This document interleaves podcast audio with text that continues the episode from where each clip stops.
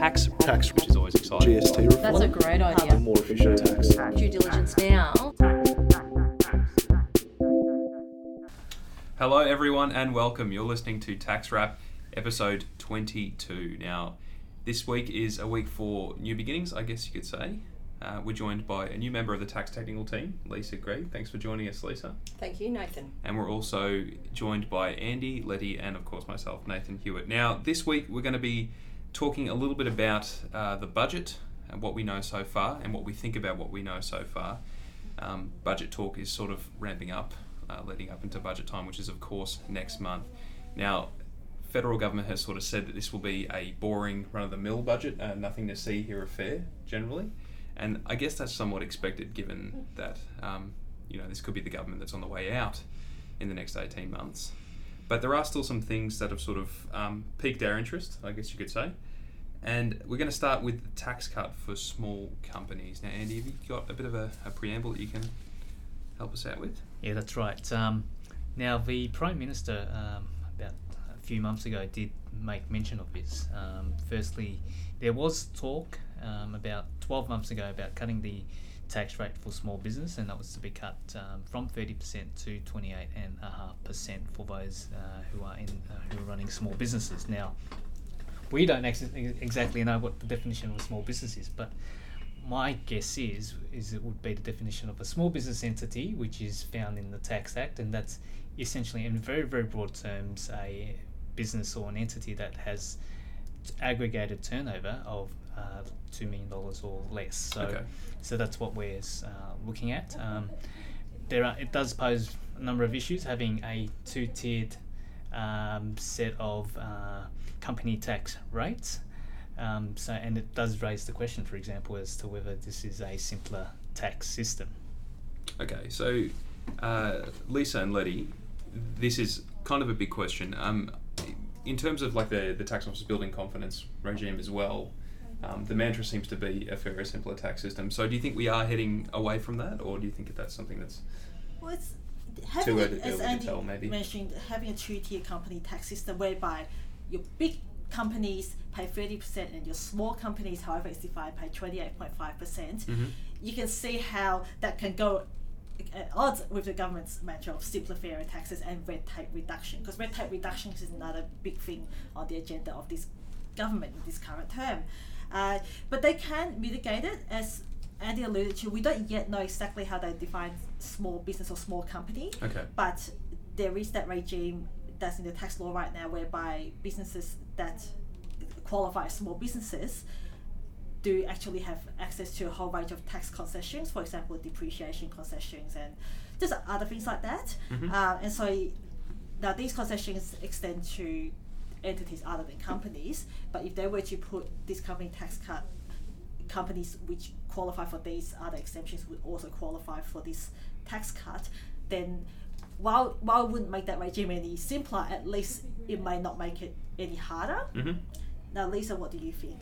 Yeah, I agree, Letty, exactly. Um, the big thing that concerns me with um, this cut is it's only um, businesses that are run through companies Sure. that get the opportunity to um, get a benefit of this 1.5%, where we know that um, many businesses are run through trusts or sole um, traders and things like that as well. So it'll be interesting. I mean, the idea is, is to give some relief to small businesses, but it only seems to be small businesses run through companies. Have, having said that, the Prime Minister has alluded to the fact that there will be other small business tax concessions or at least red tape reduction that will be in the budget. We don't know the details of those, but Lisa, I think you and I will have to just look forward to that Tuesday night in May and see what these uh, tax cuts or, or tax concessions or even administrative re- uh, red tape reductions may be. Exactly, and we're looking forward to it indeed uh, to make sure that that's that's a fairer for everyone, and if, and everyone can get some sort of Yes. benefit from it that's intended Now, to. you can sort of see some practical issues arising from this, uh,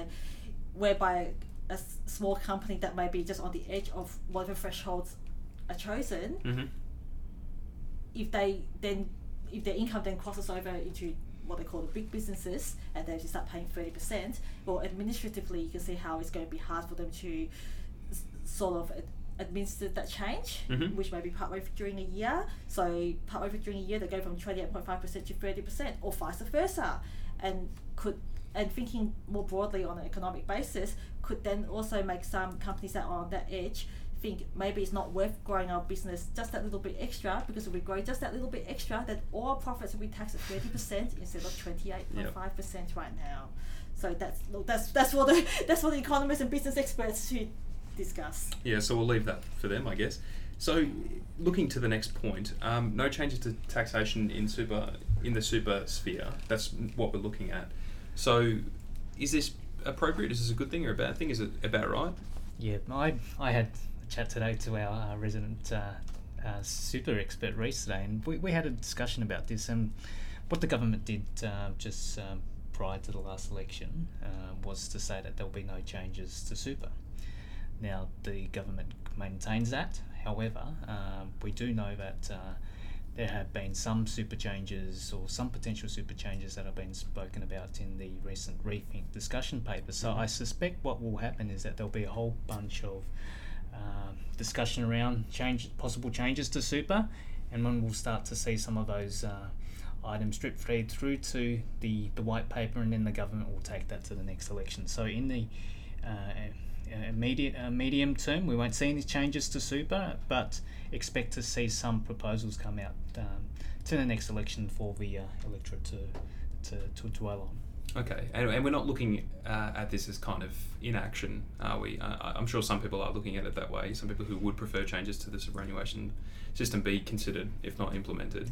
Yeah, I think it's just part of the reform process. Um, one of the things that um, we've observed is that uh, you know there's been quite a few super changes, particularly in the last couple of years, um, and you know when super becomes really fluid and dynamic in that uh, sense, it doesn't provide a lot of certainty for. Uh, uh, for those who have super funds um, Mm. and for the community at large. So I think this is not necessarily a bad thing. It's a time just to take a pause, to rethink about you know where things are headed with respect to super, because it is ultimately uh, you know looking at means to to save for our retirement. And there are a lot of questions, particularly with an aging population, and how do we go about addressing that? Mm-hmm. And that's definitely come out of the the intergenerational report. So. Mm. So they're the things that we need to uh, take a pause, reset, and then look forward. And I, I think we'll start to see a lot of proposals come out of that white paper. Okay, well that's good to hear. Now this next point, uh, the Google tax, was something that I, I myself have reported on just a little bit. Um, it's causing a bit of contention. Um, something that Hockey's been quite vocal about over the last couple of weeks. Now, Letty, what exactly does a Google tax mean for us? Well, basically, I'll just quickly explain to our listeners. Um, the UK has recently implemented what they call diverted profits tax, and the nickname for it is a Google tax. uh, and actually, this comes on the back of the worldwide focus on uh, multinationals so-called avoiding tax uh, and profit shifting and so forth. Uh, most of our listeners would have seen things on the news or read things in the papers. You don't need to be avid tax follower to, to be aware of these things. Uh, um, everyone knows that Google, Apple, Microsoft were put in front of the um, Senate inquiry committee a week or two ago. Mhm. Um, and so there's been a lot of talk about this Google tax or diverted profits tax. So in the UK, what they did was that their company tax rate is 20%. Uh, and what they, they've done is to implement a law that says that if you're shifting your income offshore, then we're going to impose a flat tax of 25% on that income. So it's basically punitive. Now, that's to simplify things a lot because there's a lot of intricacies with you know, double tax treaties and um, and also profits being taxed as source and all sorts of things like that. Mhm. But there's been a lot of, uh, as you're saying, there's been a lot of talk in Australia about implementing something like that. Now, what that is, is, is quite frankly, uh, my personal view is that in the budget there will be talk of some measures to combat uh, international tax avoidance, to combat international profit shifting, but I think that they will stop short of actually announcing a specific measure such as the Google tax. And a lot of the reason for that is because we have double tax treaties in place, which basically allocates taxing rights to profits and income to uh, Australia or to the other country. And double tax treaties take priority over uh, Australian domestic law, where where the uh, tax outcomes are not aligned. And, and the Labor government had actually previously looked at implementing something like this, and they found that to do this would basically go against a lot of our treaties.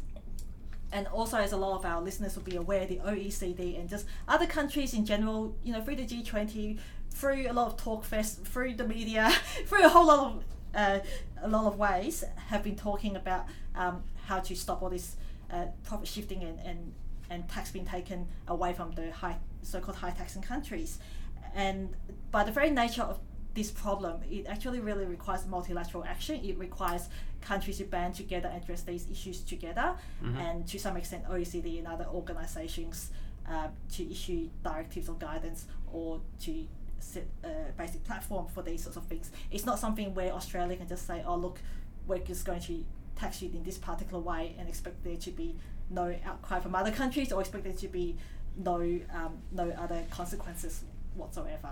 So in short, I, I would say that there there may be the budget may contain a bit of tweaking around our international tax rules, Mhm. um, tightening a few loose screws here and there, um, and a lot of rhetoric. there Mhm. will be a lot of rhetoric um, about combating multinational tax avoidance, but I think they will stop short of doing something, actually having a specific Google tax in, in this budget. Yeah, I, I, I agree with that, Letty, because I think it's very much like there's been a lot of talk about superannuation, Yes. but it's sort of status quo. Mhm. Um, A lot of other work needs to be done behind the scenes. Exactly, and it's it's one of these things. Our tax system is complex enough as it is that if we add some band aids on it, it'll just make it more complex. Yeah, yeah. Um, so it's going to be yes, we're going to address it, but we're going to address it with this this G20 or the OECD Yeah. guidelines and things like that. Where I think there's been a lot of um, discussion about the Google tax in the UK being a bit of a band aid, and is that the right way of going? Because you know they've basically signed on to look at transfer pricing in general.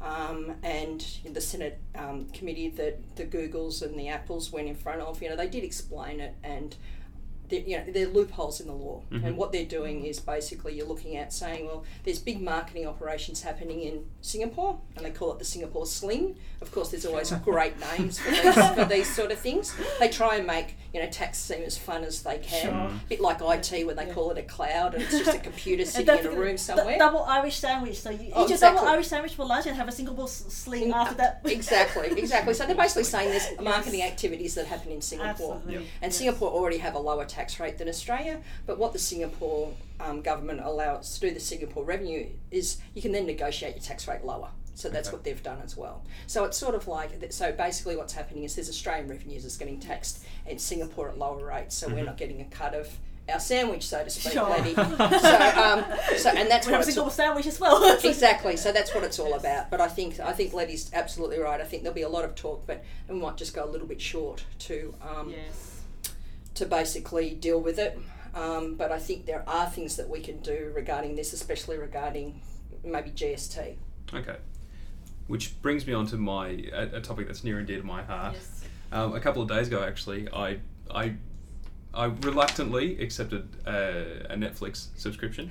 I thought I wasn't going to do it for a while, and I thought, no, no, no, I'll do what everyone else is doing, I and I subscribe paid. to- You accepted, didn't you pay for it? Well, yeah, I did pay for it. So it was, well, you get the actually, first month free. yeah, it was the first month for free. But you We're have not to gonna- cough up your Yes. credit card, didn't Well, you, that's Nathan? true. Yeah. Yeah.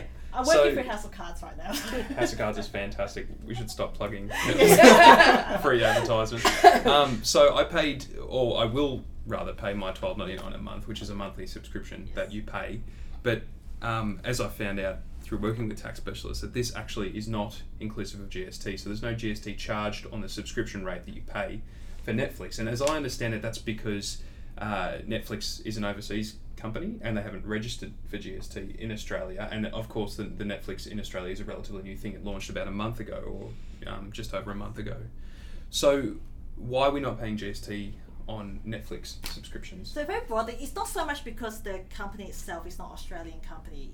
It's more that it doesn't have what they call a connection with Australia. Mhm. Now, there's a lot of GST laws around when uh, GST is to paid, especially when it's across border international transactions. But what has basically happened was the GST came in um, at a time where what, what, what the media is calling intangibles, so things like media, um, things, you know, TV shows coming from other countries, hmm it wasn't such a big thing in our everyday lives. And so the the GST law, while it doesn't specifically exclude these things, it does it, it was written without having contemplated these things specifically. hmm Um, and so, whether or not you want to call it loophole, whether or not you just want to call it um, the way that the law is written and structured, it doesn't quite cover off on these sorts of services. Mhm. The the practical outcome is that when an overseas entity uh, allows you will, will receive your money and you can stream the TV shows and movies from an overseas source, uh, that overseas entity basically isn't subject to our GST rules. Yeah, so ultimately it's a question of fairness because Mhm. there are, you know, for example, if you subscribe to Foxtel, for example, you know, you've got to pay the GST on your subscription, but whereas it comes to a net Netflix uh, subscription, all of a sudden that's that sits outside the GST net. So it is in that sense um, something that you know you lose that uh, lack of fairness or lack of equity um, to put it in one way, and so you know should the government therefore look at you know a Netflix subscription and say okay we've got to alter the law in a particular way so that when you know you view that Game of Thrones on uh, on your little screen whether you should be paying GST. hmm So, is that something that we're going to see um, anytime soon? I mean, it's probably not Well- going to happen by budget time, or, or well, may it? uh, from what I've been reading the media anyway, it will be announced in the budget. Look, Oh, wow. obviously it's not going to start that day. Yeah, so yeah. I think when you and I pay our next month's subscription to Netflix, we're probably going to not be paying eight dollars ninety nine plus plus ten percent. Mhm. Uh, but they probably will announce something. Whether Well- or not they have um, exact details, who knows? But my guess is that they will announce something along those lines. And Joe Hockey has been very careful to confirm that this is an integrity measure. In other words, it's really more just to cover off loopholes that within the existing law, or loopholes may even be too harsh of a term. Like I was saying before, it's just the fact that the law was written in a way that didn't contemplate these sorts of intangible services. Um, but it's not actually broadening the GST base. Now, what that basically means is, uh, as our listeners will know, a lot of things are excluded, straight out excluded um, from GST, like fresh fruit or Yeah. whatever else. Um, to broaden the base, um, that's been that's been the subject of a lot of debate in recent times, and we won't go into that now. But to broaden the base would obviously bring more GST revenue, but it would also uh, require a lot of political agreement Mm. as to as to what should and should not be included. And so Joe Hockey has been very very careful to say that this is not extending the GST to extra things. All it is doing is making sure that the law clarifies that something like Netflix and its parallels gets brought into. It makes it clear that that those things are subject to GST. Okay. In my very limited understanding, um, I've just got to. I'm sort of curious. Um, is there any possible backlash that could happen with um, the Australian government saying to Netflix, "Hang on, we've changed the law. Now you have to um, claim or collect GST on the services that you provide to Australians." Is there any is- possible sort of? My understanding is that Netflix has been on record as saying that they. Uh, they'll, they'll be happy to comply with Australian law. Okay. So they're making enough money from it, obviously. They wouldn't really, you know. Look, at the end of the day, we, we all know how commerce works. The cost will probably pass to consumers. Yeah. Um, look, one thing that our listeners need to be aware of how the GST law works is that the impost is actually on the supplier. So, in other words, if it's GST free now, let's just say the subscription is ten dollars, just to make numbers nice and simple, ten dollars a month.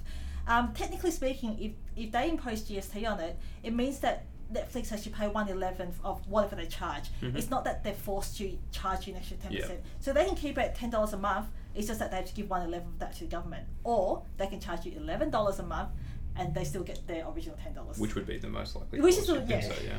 Yes. So, uh, so, so if they obviously um, there'll probably be administrative cost to them as well. Whether or not they bundle that into our new subscription prices, that's Mm. really up to them. But I think they're compelled to um, comply with Australian law, and even Absolutely. even the CEO was on the front cover of the cans, as we call it now, for the CA magazine, Absolutely, the yes. Acuity, the Acuity magazine was blasted on the front cover of that. So I think Totally. I think he's basically by doing that, the brand has to maintain the right um, affinity with Mhm. the Australian public and the Australian tax system. Well, that's that's good to hear. It's good that they're on sort of the right foot. They're starting from a good Yeah. place with it, and it's also good that the reforms happening relatively quickly. That And don't forget that Netflix, they, they, they might be the headline or flagship for this reform, but there's going to be other players, and it's not going to be just the ones where, where, where we're downloading the most famous TV shows and movies. it could apply to other things. I don't Mhm. know. I don't play computer games, but they'll probably along those lines, and there'll be yeah, absolutely. um, niche type of uh, videos, TV shows, special interests, in anything really where the source is overseas. and I suppose you want to get it done and, and do it right. Yeah. Well, music could be a big thing, especially going forward the next couple of years. But the, the advent of streaming technology pretty much means that you should account Yeah, for so it could now. And capture a whole lot of uh, small players overseas that we've never even heard of. yeah, absolutely. And that's one of the things, Nathan. You know, sort of technology moves so fast. Sometimes the tax just stays behind it. So you know, Mm. sometimes the tax needs to move as quickly as the technology moves. And it seems to have in this case, it seems to be moving quite quickly, which is which is great. I think it's good to see. Cool. That pretty much wraps up uh, episode twenty two. Um, to all our listeners out there, you're currently looking at our our sort of new new and improved uh, tax wrap team. So we'll be rolling with uh, Andy, Letty, Lisa, and I for pretty much the foreseeable future, and I'm looking forward to it. Looking for one, forward to it. should be great. Cool. Thanks for joining us.